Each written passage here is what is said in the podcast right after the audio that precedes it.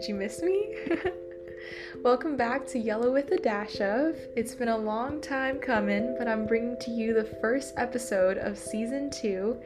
For this episode, I'm joined by two of my best friends, Gabby and Eileen, and they are two of the most incredible and bravest women I know, and that's something that you will definitely see as you continue listening to this episode. And in this episode, we'll be talking about toxic masculinity in the Asian culture, abusive relationships, and how we have recovered from abusive relationships. Um, I do want to say this is not an episode for everyone. I like to think that my podcast is a space for everyone, but this may not be the episode for you. So I just wanted to give you a trigger warning that we will be discussing topics like sexual harassment, sexual coercion, and more. So I think my piece of advice for you going forward listening to this episode is to take what you can from it it can be a heavy episode, but I can promise you that it is loaded with some pretty incredible and vulnerable stories.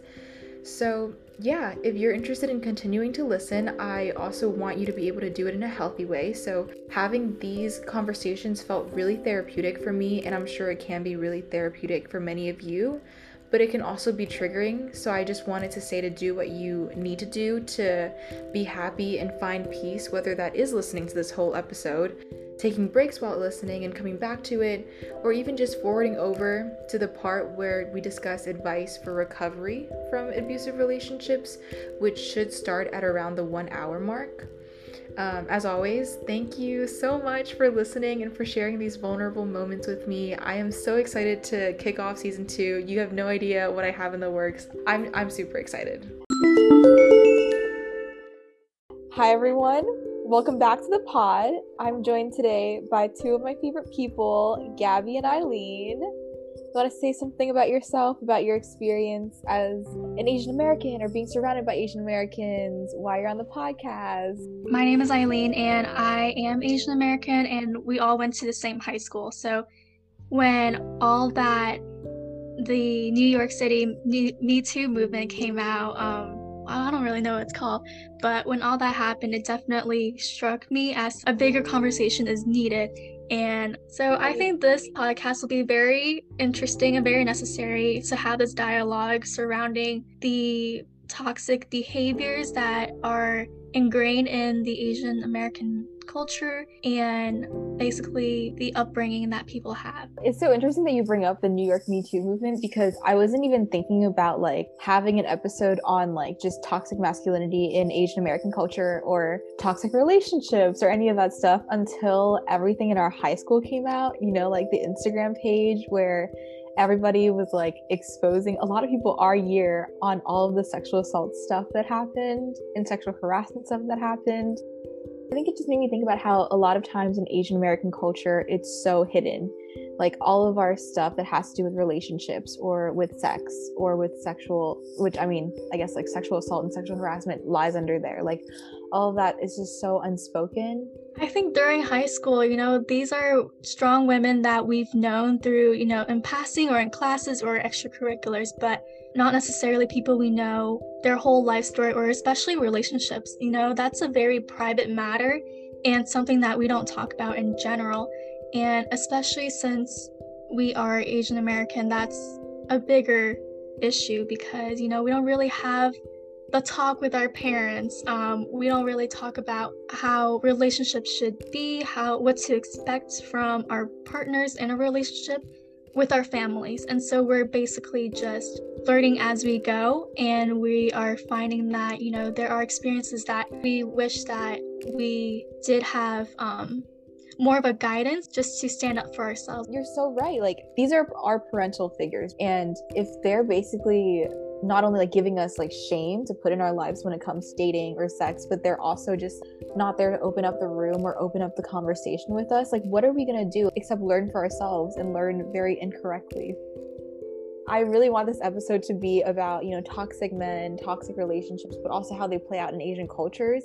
And I thought that it would be really fun for us to like have me and Eileen share about our experiences in relationships or dating as Asian women, but also to have Gabby, who did date an Asian man, and like, I don't know, share more about like that too. I think like coming from my background, their like Soviet culture has very big emphasis on men being masculine, them being the head of the house and the head of the relationship. And I think that that like in itself like breeds a lot of toxicity.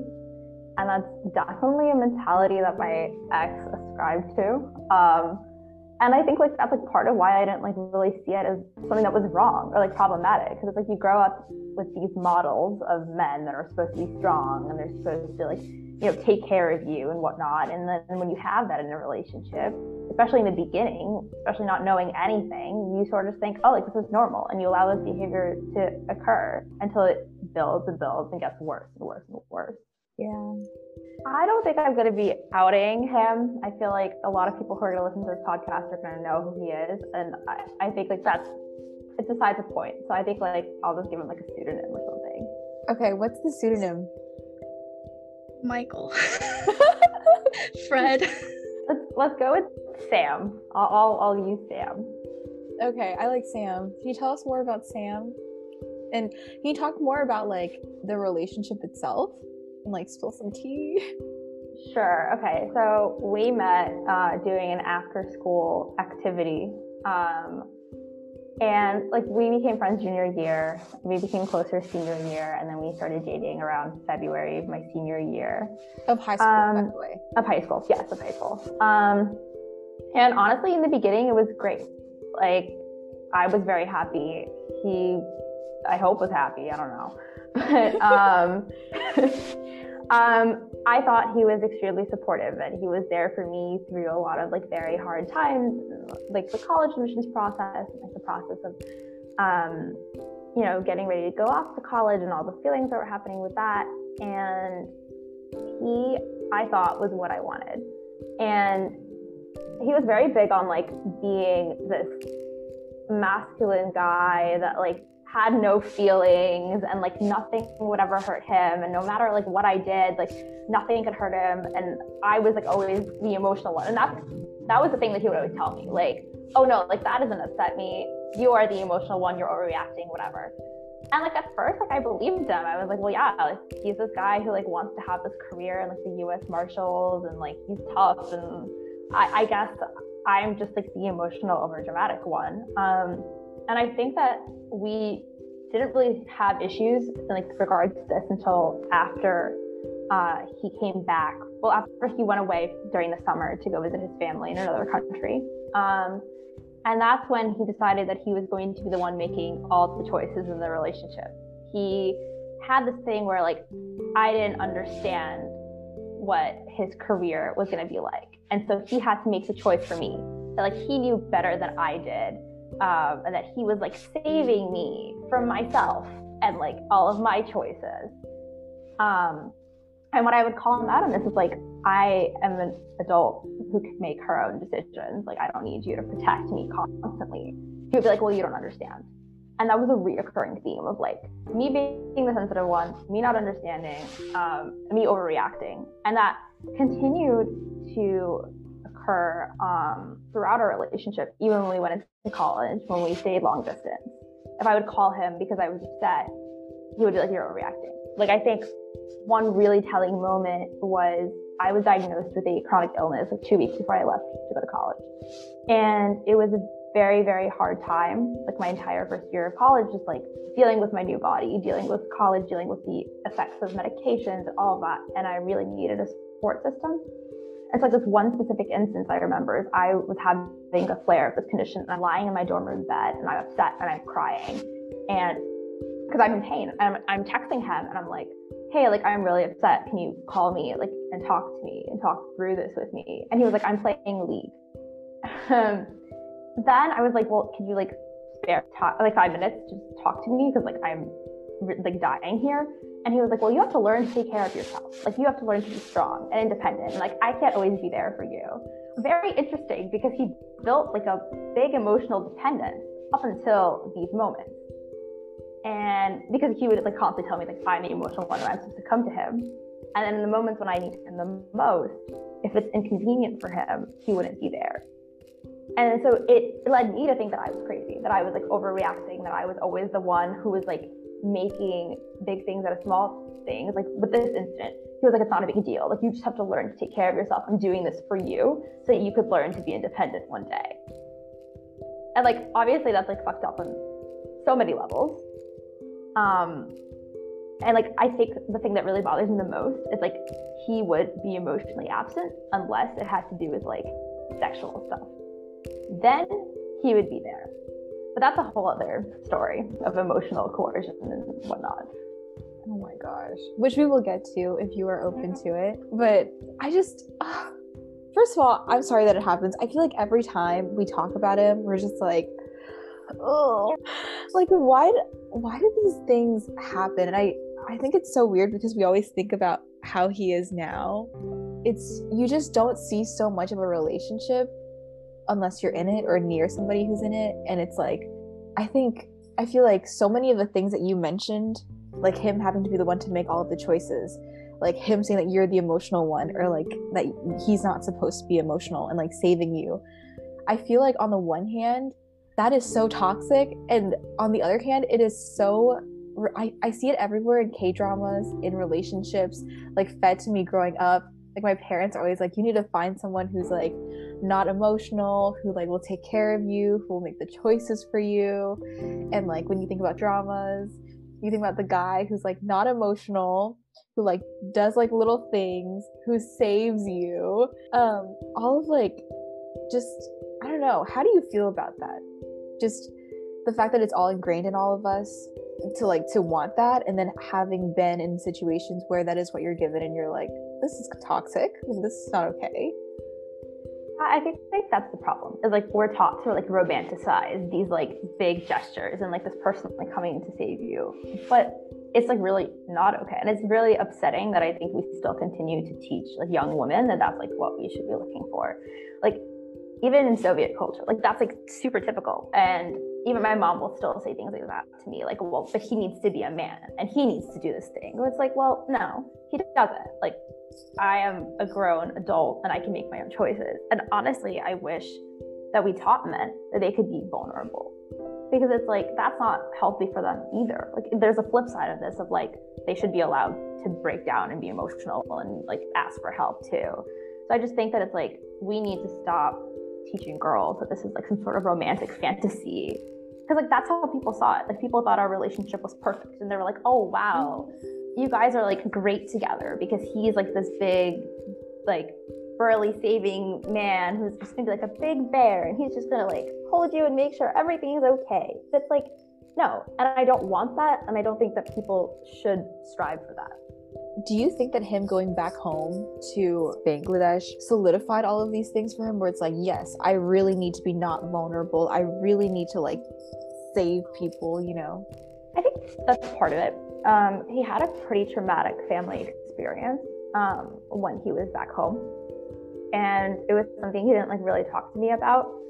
But like, I think that just solidified a lot of the ideas of masculinity that he had in his head. Like, he wanted to either go into the FBI or like the U.S. Marshals. And so for him, he was like, well, you know, I'm going to have this life of solitude because no one can understand the dangers that I'm putting myself in. Um, and I get that, but I think that like the underlying causes for that mentality really is just like this idea of like toxic masculinity that he didn't seem to be able to like let go of. This is very interesting for me because I you know, I am that outsider to your relationship, Gabby, because um, you know, when we were all participating in, you know, our after school activity, like that is what I saw, like something very cute. You know, you guys didn't seem to have a lot of problems. So it is very interesting to hear everything that is has gone on behind the scenes and um, and into the future because I know you know after after graduation we didn't really speak that much. So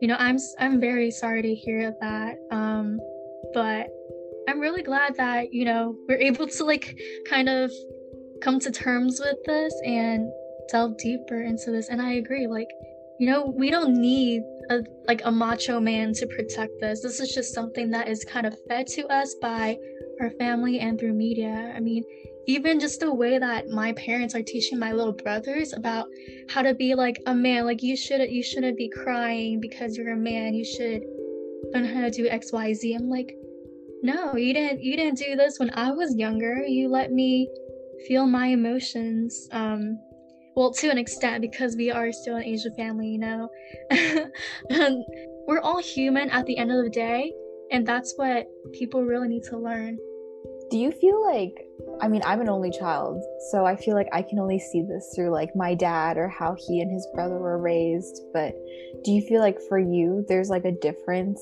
in like the hierarchy in a family with women versus men? I can definitely see my parents and my grandparents treating me different because I'm a girl and you know, like my cousins are guys and the way that they view us and their expectations for us are completely different.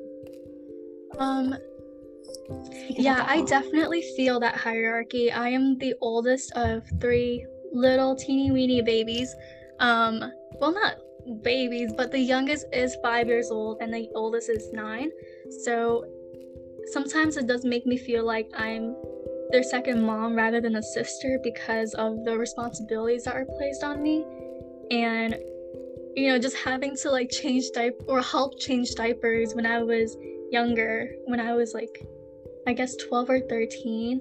Um, all of that, like growing up, having to take care of my little brothers, even though, um, you know, my mom was always home and I was just helping her, it still made me feel like I don't want to ever have a kid because I don't want to have all these responsibilities placed on me and I'm not ready for it ever. Mm-hmm. Um, and you know, when I was younger, like my parents were so overprotective of me. We weren't really taught how to like, I guess, defend ourselves. We were taught to like be careful and watch out. Don't stay out too late. Make sure you're friendly with everyone. Don't get out, you know, on the bad side of anyone to not be put in harm's way or anything like that. Whereas, you know, it, when you're a guy, you you do have more of that independence. You can be out late. You can do whatever you want, you know, work out, exercise, walk alone. And when you're a woman, you can't do that. You have fear surrounding you. Um, and so rather than teaching men to actually behave in a way that isn't, you know, deemed predatory or, you know, scary to women outside, we are taught to like, no, don't go outside when it's late. That's, you know, that's just not a place for you. So, what if you do need to go out? How would you protect yourself or defend yourself? That's not something that's taught. Yes, I think it's crazy that people are not like, hey, men, you should stop like doing these inappropriate things, but instead they're like, well, you need a man now to protect you from other people doing inappropriate things. And it's like, why is the solution not for them to change, but rather for us to need them to protect us?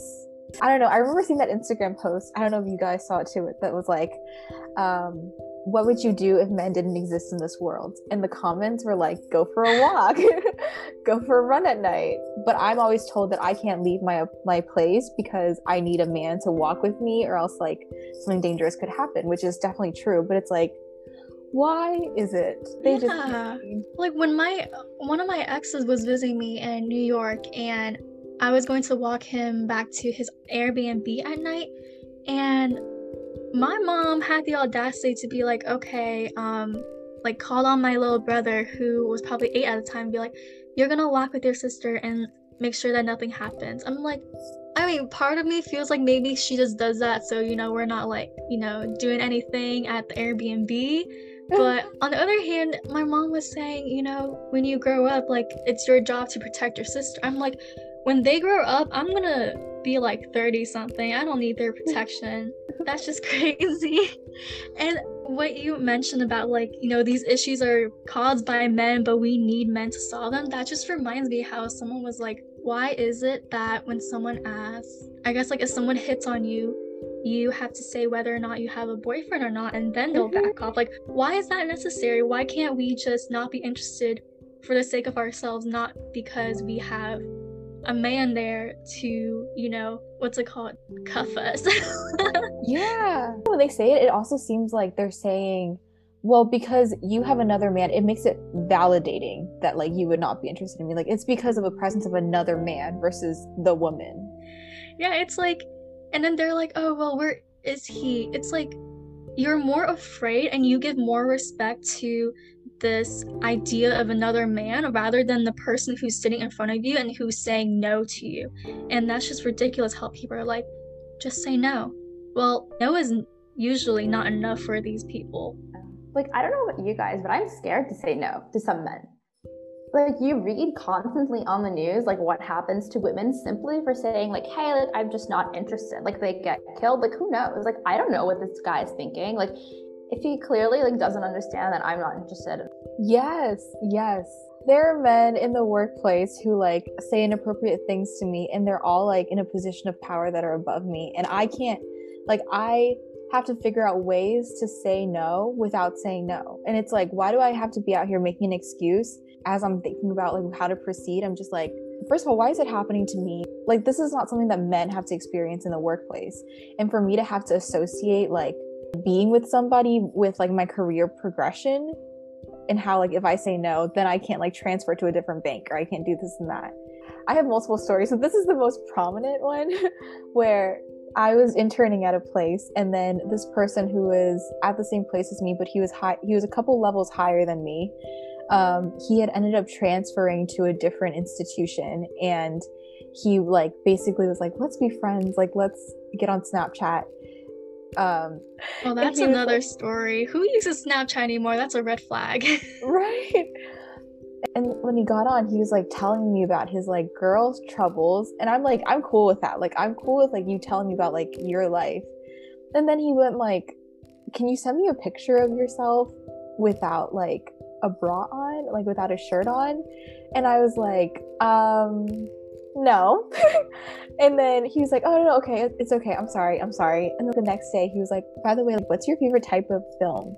And I'm like, um, I like rom coms. And he's like, no, no, no, no. I meant like pornography. And I was like, I don't feel comfortable disclosing. and he was like, oh, no, no, no. I'm so sorry. I'm so sorry. It's okay. And first of all, I think it's good that he backed down, but I just think that these experiences should have never happened in the first place. I don't think he ever thought I would be thinking, oh, when I say no, well, now I'm like thinking about transferring to a different place for my next internship. I now feel uncomfortable applying to the institution that he just transferred to and all of this stuff. And he's not even thinking about it and then I ended up telling my boyfriend at the time about it, and he said, "Look at you fucking your way to the top." And first of all, I like I said no, and he's like, "Yeah, but like this is just the gateway to you like fucking your way to the top." He was just telling me that it's my fault, and I think this happens to so many women in these scenarios, or to honestly anybody in these scenarios, where after these things happen, you're like, "Well, what did I do to warrant these actions?" From the harasser or the perpetrator like what were the actions that i have done so that i can stop doing them? And the fact that someone else is there like right beside you who's really close to you saying well it's your fault. Like you did something. It just makes you dig that hole even deeper in yourself yeah I, I, think it's really easy to like start blaming yourself or you'll be like maybe i wasn't as clear as i could have been with the way that i said no or like mm-hmm. maybe i should have been more forceful or something when it's like no what he did was blatantly inappropriate. No matter like who you are you should see that that situation is just wrong.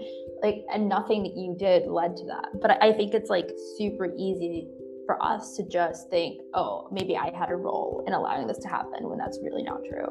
Yeah I, I'm trying to figure out where I want to go with this question, but I just feel like as an Asian woman, being in a relationship with somebody who was toxic and kind of like emotionally abusive made me think I don't know. I think like my perspective as an Asian woman might have allowed me to be in the relationship longer than I should have been if I wasn't Asian.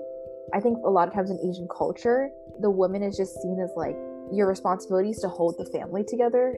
And so I felt like when I was in the relationship myself, I had internalized all of that to be like, well, the reason why it fails is because of me. And it's like because I'm like the one that's not holding everything together. And I don't know. I don't know how y'all feel about it. For me, like that's very difficult to talk about to my mom, like when I was in these very toxic relationships, because the first toxic one I was in, my parents didn't really have an idea. I mean, in middle school, my dad kind of caught me with him. I mean, it was middle school, you know, it doesn't really count. But we started actually dating um, in high school for a- around a year. And my parents did not have an idea what was going on. I did not know how to talk to them about it. I really just internalized everything. Um, I did lean on my friends a little bit, but I definitely did not explain everything that's hap- that was happening, and I did not know how to go about it. Um, with with this first ex, um, who was Asian American, he he went to a different school than I did, and we would have to find time to basically hang out with each other. And he would basically isolate me from my friends. He would tell me, No, you gotta spend time with me. You see your friends all the time during school. Whereas, no, I don't because we have different classes, we have different lunch periods. Um, sometimes we don't even get to ride the trains back together, you know, if our schedules don't match. So that's very untrue. And he would just basically guilt trip me into feeling like I need to be there with him.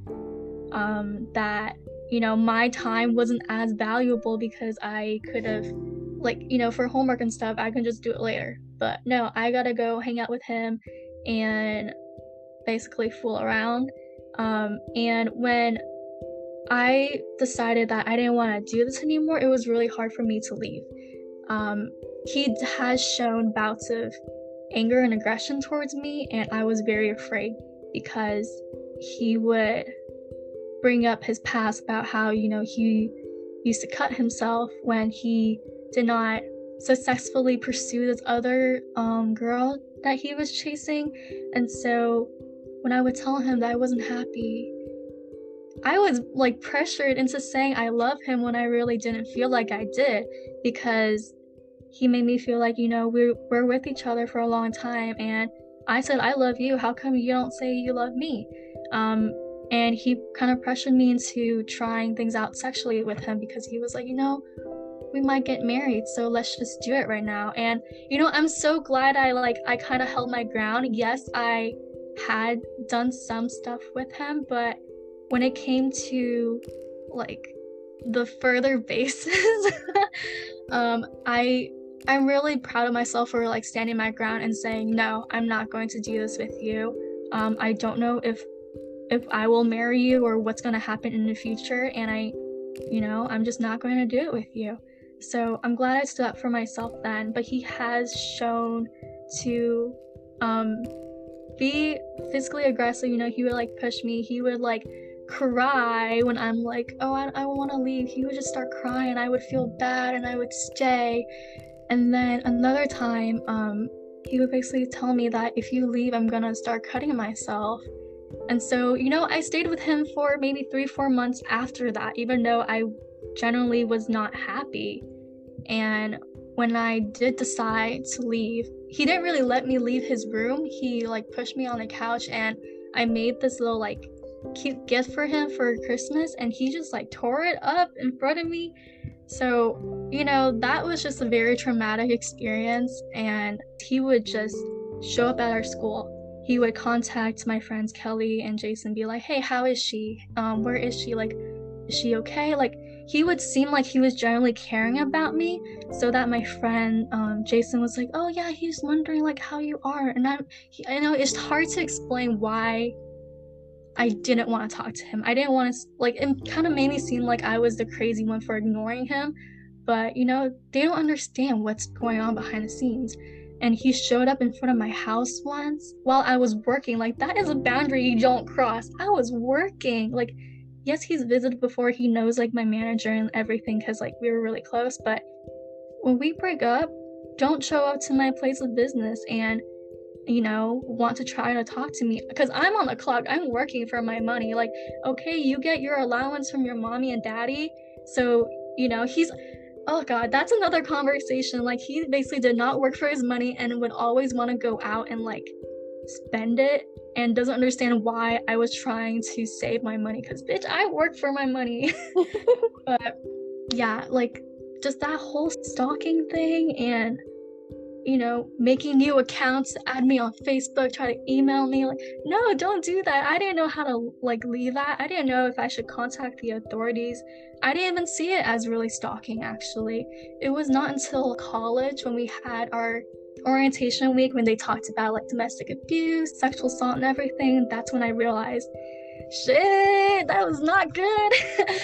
I forgot who mentioned it, but in media, like, we are taught like, oh, it's romantic. It's like Edward Cullen, you know, staring at us while we're asleep at night. Like, this is actually creepy as hell. I'm so sorry that happened to you. I'm just so sorry that he manipulated you like that. And I think so often we don't think about all of the things that happen to us and like categorize them as like big things until we're at these seminars in college and we're like, oh my God, this happened to me. And this happened to my friend. And this happened to so many women around me. Yeah, because I was just thought, you know, this is just something that everyone goes through. That's just a relationship. There's ups and downs, but no. we don't really know what that means. Like, it reminded me of one of the posts from this summer that came out from like people in our high school and this girl was saying that like that the guy that she was with was coercing her into having sex with him and one of the excuses that he used was like i can't concentrate on my homework or my grades if you don't do this and it's just like this is such pure manipulation. The fact that it's just happening to all of these women around me who just don't deserve it, you know? This is not normal. And I hate that we don't talk about it. This kind of stuff happens and we need to stop it. But I think like you just get exposed to like this kind of relationship over and over and over again that you start to normalize it. And so when you see it in other people, you also don't think that like, oh, like this is a problem. You just say, oh, it's it's just one of those ups and downs, you know? But like when you really sit down and all these stories comes out and you have that big breakthrough and you're like, wow, this is such a big problem I don't know, it's very difficult to have that moment of clarity of like, wow, this is fucked up. We normalize it so much. Like I felt guilty going into this and like talking about this because I was like, oh, he'll hear it. I mean, maybe he won't. I don't know, I don't know if he really cares. Um, but I I felt bad and I had to like somewhat just I had to like text you and be like, hey, is this like is this okay? Like, is it gonna be fine? Like if he hears this? And like I was talking to my current boyfriend who was like, what happened to you is absolutely messed up and i still see the effects now. Like there are moments and there are triggers and like there's trauma that comes out he's like i see it today. And like this guy and i broke up like almost three years ago at this point and like there are still like these lasting effects and it's just like i still feel guilty. And i think it just goes to show just like how much we normalize it and how much like we internalize that this is like normal. And it's sad that it takes that like one big breakthrough moment for us to realize like how fucked up this is yeah, like going into this, I was really concerned too. You know, I never really publicized this. You know, at this point, only you two and um, my three closest friends know about my history and like my past like relationships and like the trauma that I went through. And it just sucks because we're thinking like you know it's kind of on we feel like it's on our shoulders to kind of protect these men who have hurt us and harmed us. We're not really thinking about, you know, the sense of closure that we can gain from actually talking about this and having these conversations. We're out here protecting these men who don't deserve it and don't, honestly, they don't need it because the way our society is right now, they're usually, even with cancel culture, they're not really facing the the, the negative consequences you know there's always going to be people defending them. So, you know, we need this. Like we we need to protect ourselves too. Yeah, I agree. I think it's also just so important to own our stories. Our stories, yes, it's between us and whoever whoever it happened with, but also like these are our stories. Like we get to own these experiences and we get to talk about them the way that we experienced it. I feel like so often when I think about like my stories, especially when it deals with like sexual harassment or like sexual coercion, I'm thinking about like, well, he's gonna say that it didn't happen this way, and like I'm saying it the wrong way. But it's like this is my story. This is how it happened to me, and this is like what I felt from it because this is what happened. And I don't think that it's right for us to like they don't deserve the right to even be in our heads like to have their voices in our heads to make us question whether or not these experiences are actually ours you know? I think like i didn't realize how bad this was until before doing this. I literally downloaded all of my facebook messages with this person and i sat down with my current boyfriend and we read them and i was like tell me i'm not crazy.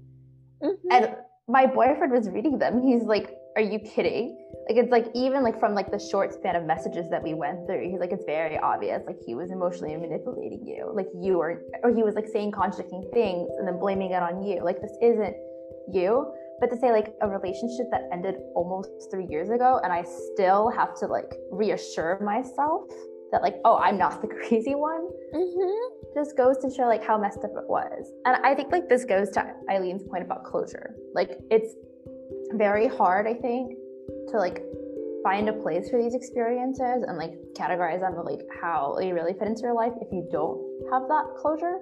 Like I don't know about you guys, but I never got that closure. And like I sort of wish that I had, but I guess also like why do I need him to va- like validate my experience? I don't know why I still feel that way, and like that in itself is upsetting.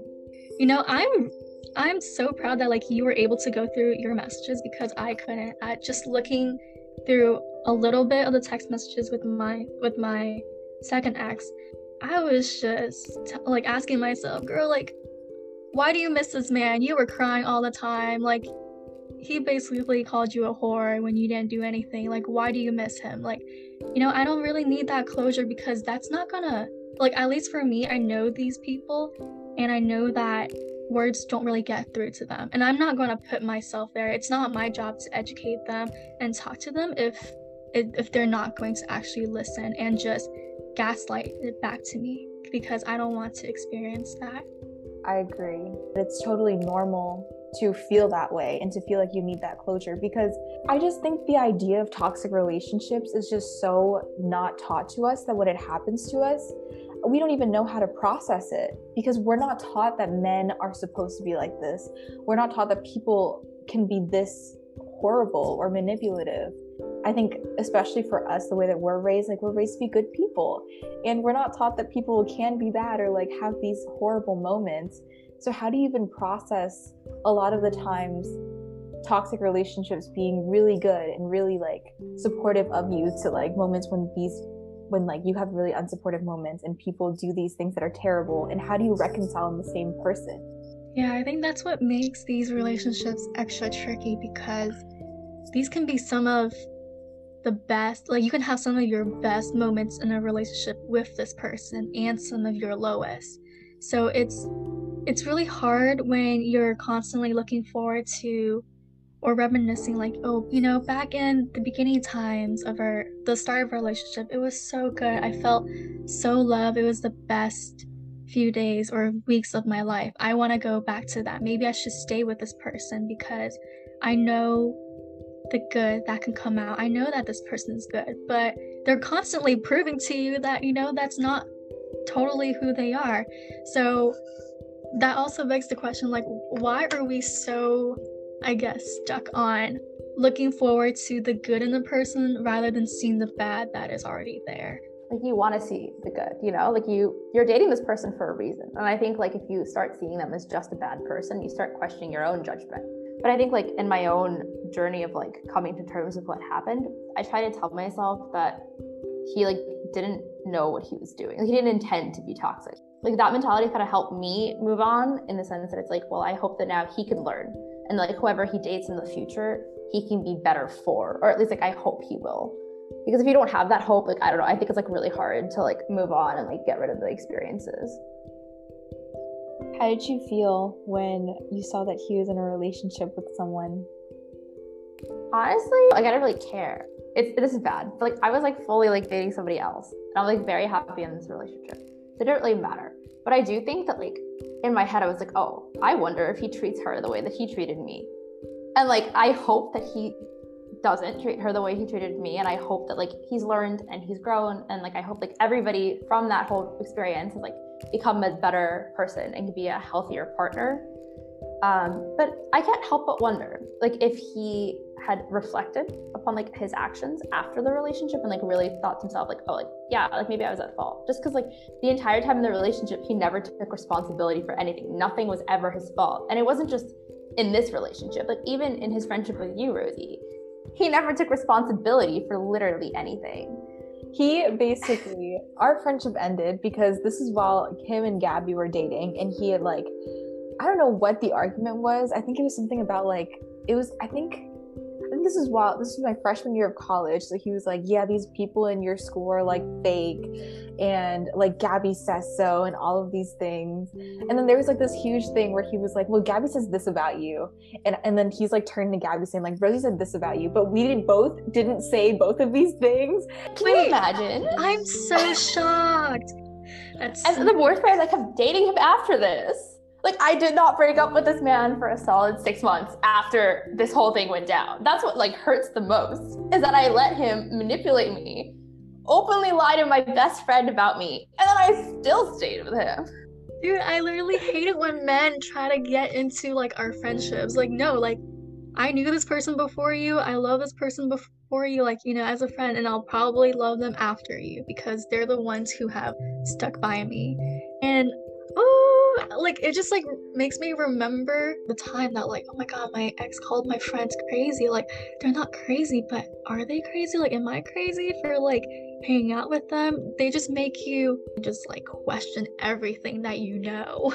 Yes, my ex did the same exact thing when we were in a relationship. I feel like before I entered the relationship, I had a really solid support system. And then when I was in it, he would say, like, well, you're so crazy that, like, and weird that, like, I have no idea why you even have friends. And he would basically say, like, your friends all just kind of like don't love you and like don't give a shit about you. And that made me distance myself from my friends. And when I came out of the relationship, everyone was around me and everyone was like, We missed you. Like, we don't know where you went. And it was just so crazy that somebody can really get into your head and like gaslight the F out of you. And then they can make you gaslight yourself, where so far after the relationship or during the relationship, all they have to do is say two things. And then you're like, Am I crazy? Like the whole day the whole month, like years after. And it's all because of what one person said to you. It's funny you bring up gaslighting because I did not know what that word meant until it, it was last year around my birthday. Basically, I was really concerned about my sexual health and I thought that maybe I had contracted a STD. So, you know, I was asking him like basically for support. I didn't know what was going on. And he made me think that I had, I don't know, like herpes or like AIDS or whatever. And he was instead of like telling me like it's okay, just go get it checked, whatever, he he like put it back on me. He was like, Oh, that means you are gonna ruin my life because I'm supposed to be in the military. I can't have these STDs or I'm gonna get discharged or something. Like at this point I didn't even know what it was. And he just made me so upset. He made me think that it was all my fault. I remember like it was my birthday. We were supposed to, I like had all these plans to like go out and party in my birthday weekend and he decided he didn't want to do it with me because he said that all I do is like make out with guys at parties, which I don't. And like if you're there with me, why would I do that? Like so, you know, I ended up not doing that and then I was like crying all night and all morning. I missed my class on my birthday because I went to Planned Parenthood to get checked. And it turns out it was nothing. It was just the soap I was using that was like irritating down there, you know? But like, this man really made me think that it was all my fault, made me feel like I was gonna ruin his life for something that happened to my body and that I have to live with for the rest of my life. And like, I did not know what gaslighting was at all. And then when I think we were about to break up, and then my friend Grace was telling me, like, I was like at the help desk at the library and just like talking to her. I'm like, I'm really kind of stuck. Like, I don't know what's going on. Like, am I being crazy? Am I being like the bad one in a relationship for not being, you know, I like, I, I kind of internalized all the times he kind of slut shamed me. So I was asking her, and she was like, No, like, you're being gaslit. And I did not know what that was. And then I like learned more about it. And then during my next conversation with him in his car, I told him that he was gaslighting me. And guess what he said? He said, No, you're gaslighting me. I'm like, Bitch, what? I literally just learned of this term. Like, how are you gonna use it upon me? And now I'm like, shit, I don't know who's gaslighting who. I guess I don't know the term enough. So, yeah, that was it. Like, shit, I did not know. that same thing happened to me. I learned about gaslighting too because I was talking about something that he, my ex was doing, and my friend Lauren was like, You're being gaslit. And I was like, Huh?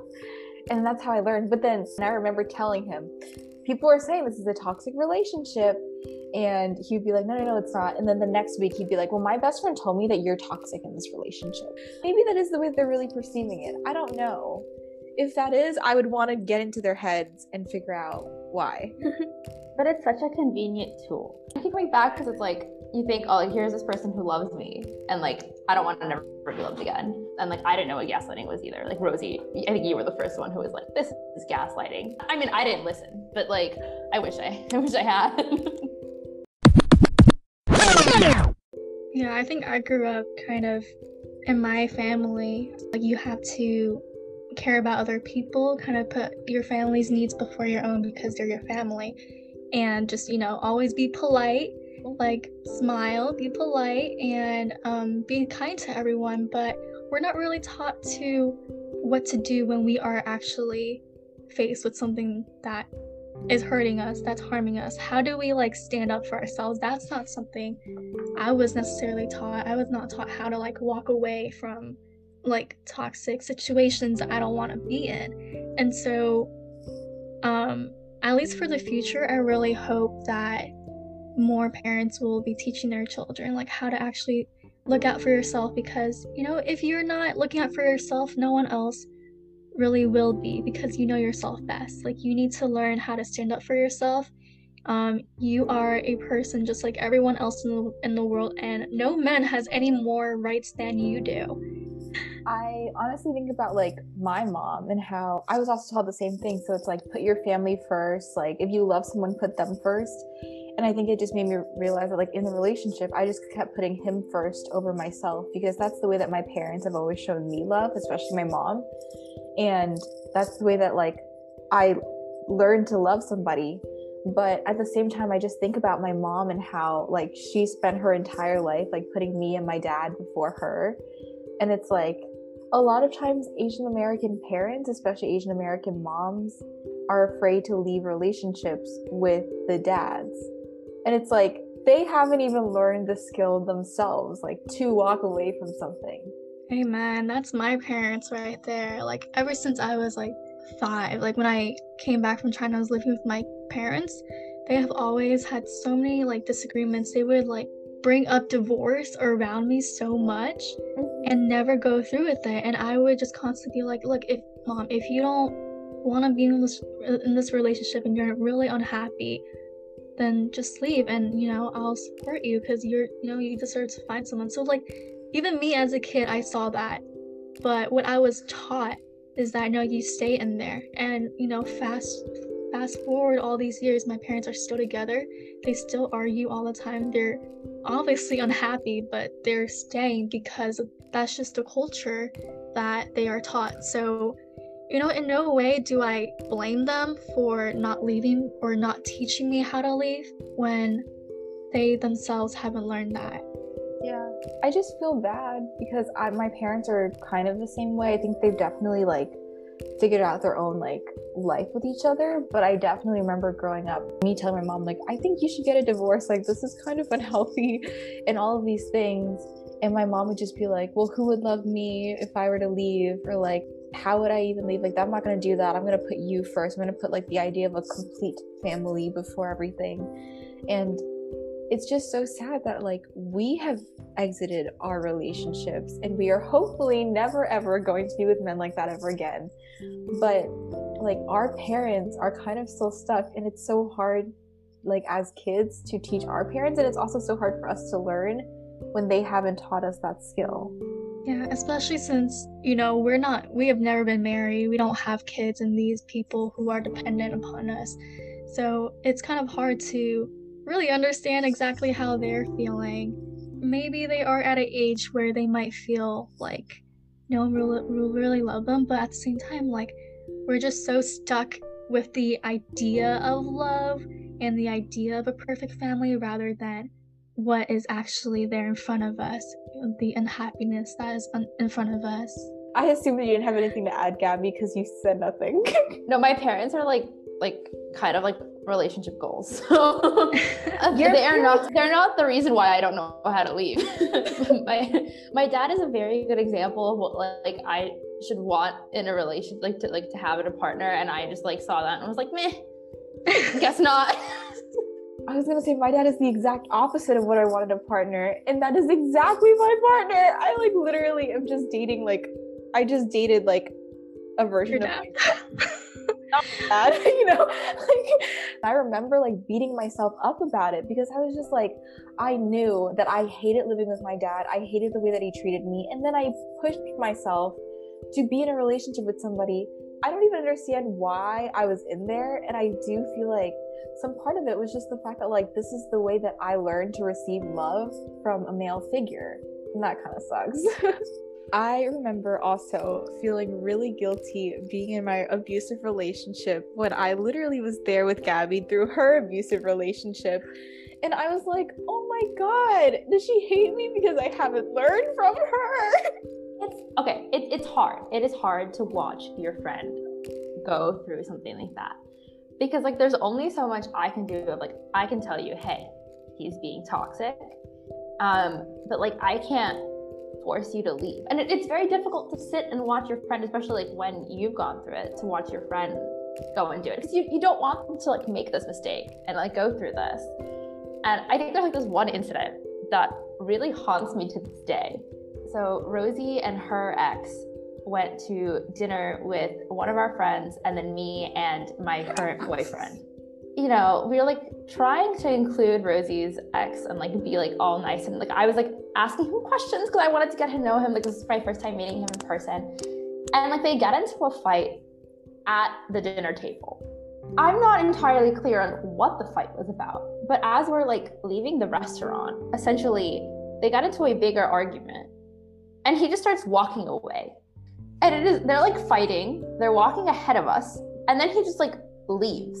And they're so far ahead of like the rest of us that I don't even know where they are. It's raining. I think we're walking towards Grand Central to drop off my boyfriend. Eventually, I meet up with Rosie. She's like crying, and I'm not entirely clear like what's going on. Don't know where her ex went off, like at the time current boyfriend went off to. Eventually, he like meets back up with us, and he like just like you see the gaslighting. Like you can explain the situation later because I'm not entirely clear what the fight was. But he kept on trying to touch you, and you were like, "I don't want to be touched," and he kept on like pulling your hand, and I was like, "This is not okay." And I and I turned to our other friend. I was like, "I don't what, like what are we supposed to do?" And it's like very hard to like then afterwards, like we talk to you or like, "Hey Rosie, like this is really really concerning behavior. This is not okay."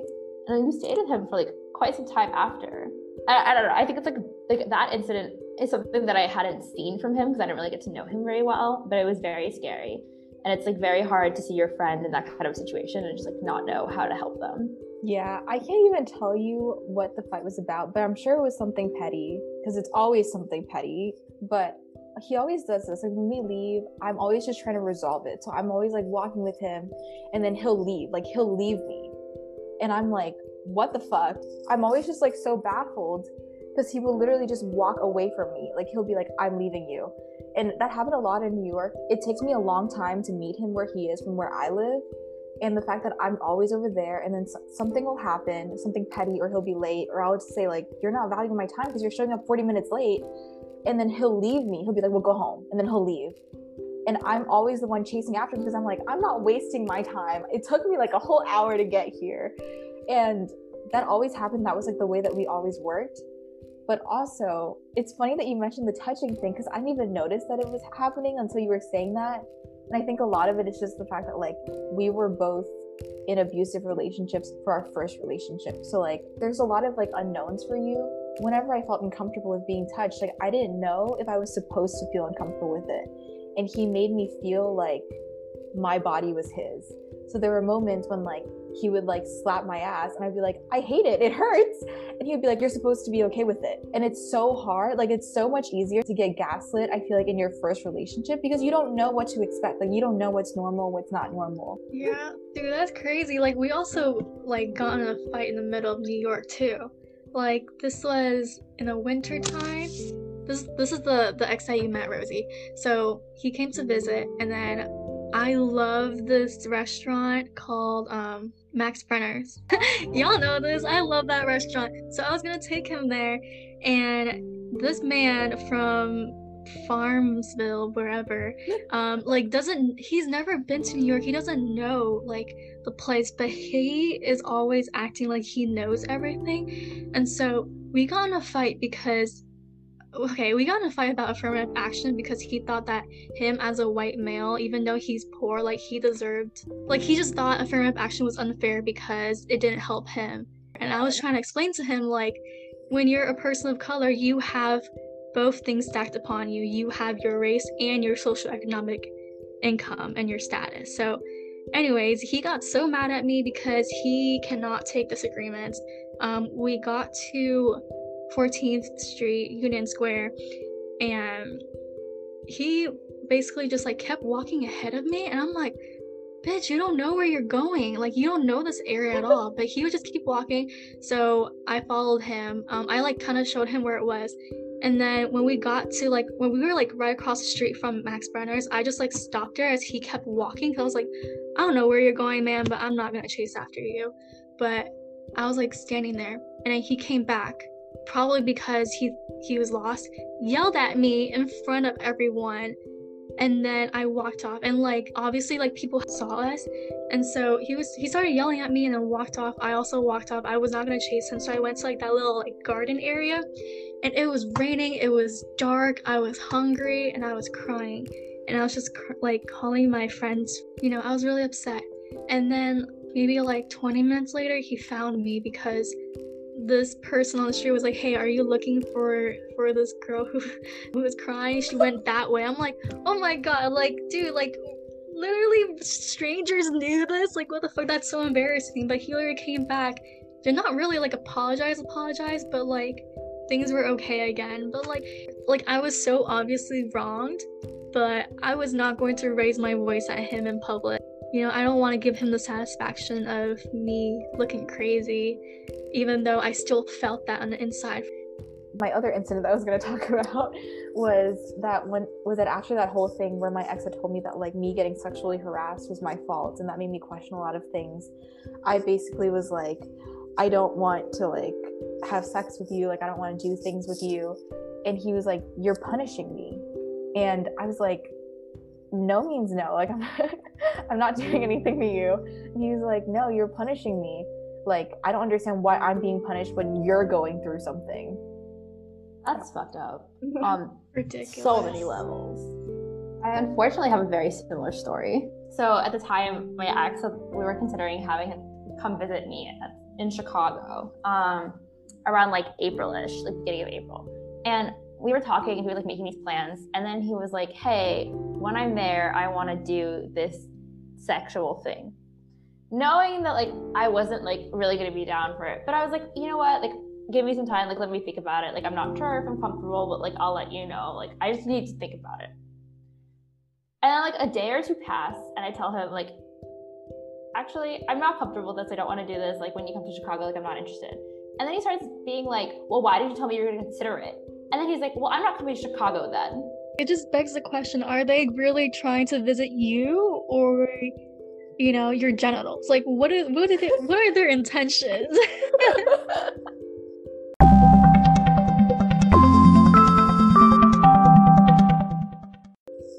I mean, do you, do you guys know if, I mean, I know, I know Gabby knows that um he is in a new relationship, but Rosie, like, do you know if your ex has been in, in a new relationship?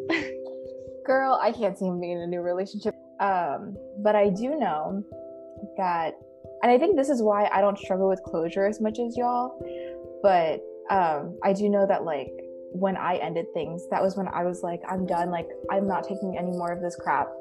And I remember months later, he would just send me these like 11 page like letters uh, and slide them under my door. He like made a video for me for Valentine's Day. He sent me Valentine's Day gifts and it was all like super triggering. Like I hated every single moment of it because it just made me relive like a lot of like the painful moments of my relationship. And I felt like he was the one who was really struggling with like trying to find closure, which I don't think like I don't think it's like a necessity for me to give that to him. But I also feel like I don't struggle with as with it as much because I think he realized on my part that like he did something bad. So I hope that in the future, if he were to be in other relationships, he would treat the girls nicer. How do you feel though? Do you know if he's in a new relationship? Um, regarding the second one, I was on Twitter. I'm like pretty new to Twitter, so when I was on, I was like trying to like you know add new friends, whatever. And then I found I just like searched him up, and apparently he does have a new girlfriend. Um, so I hit up my my friend Jackie, and I told her, and she was like, "Oh, you know, poor girl. Like, don't you know, like." We just felt really bad for her. Like, I just felt like I don't know what she's gonna go through. Um, I don't want her to go through whatever I went through. And my friend was basically like, oh, like it's a white girl, so you know she's probably not as like she like he just can't handle like a bad bitch like you. she's like a very like Christian Southern white girl. Um, whereas me, I'm pretty like open when it comes to like everything, you know. I do argue a lot. That's just who I am. You know, it's all like what's it called? Like friendly arguing. Banter. Yeah, like I banter, like I fuck around, things like that. And like maybe he just couldn't handle it. I don't know. Yeah, I don't know how they are, but I do hope that his future partners will, you know, will reap the benefits from our relationship and I hope that he has learned um that what he did was not okay and he is not going to treat the rest of women um, the way that he treated me and the way I feel. Okay, I had such a strong support system with me when I was going through everything with him. I feel like if I didn't have um, my two best friends with me, I probably would have stayed in a relationship way longer, you know? It feels like I dated him for a long time, but we were only dating for like three months. But just so much stuff happened. You know, I just really hope that whoever this lady is, she also has a strong support system there to tell her she's not crazy, she is okay, she is strong, and she's a bad bitch too. I think my biggest takeaway from all of this is having a really strong support system with you because I know that one of my friends was going through something really similar and it just made me think about how like to be that support system and how a lot of times for me like I had friends who were near me saying one of my friends had said the light has gone away from me. It's like gone out in me. But I think that like it's important to have friends who can give you what you need, whether that's like somebody to give you that harsh, the light has gone out, or somebody to just be there and say, like, I'm here and I'm here for all of your decisions. So even like if you have to come to the conclusion of like you not being in this relationship and it being unhealthy, like on your own, I'm going to be here with you every step of the way. It's just about finding that support system for you and also learning how to be that support system for these other people. Very well said. I also was reading this book, and one of the quotes in it, it's called The Four Agreements. One of the quotes in it was basically talking about how nobody abuses us more than we abuse ourselves.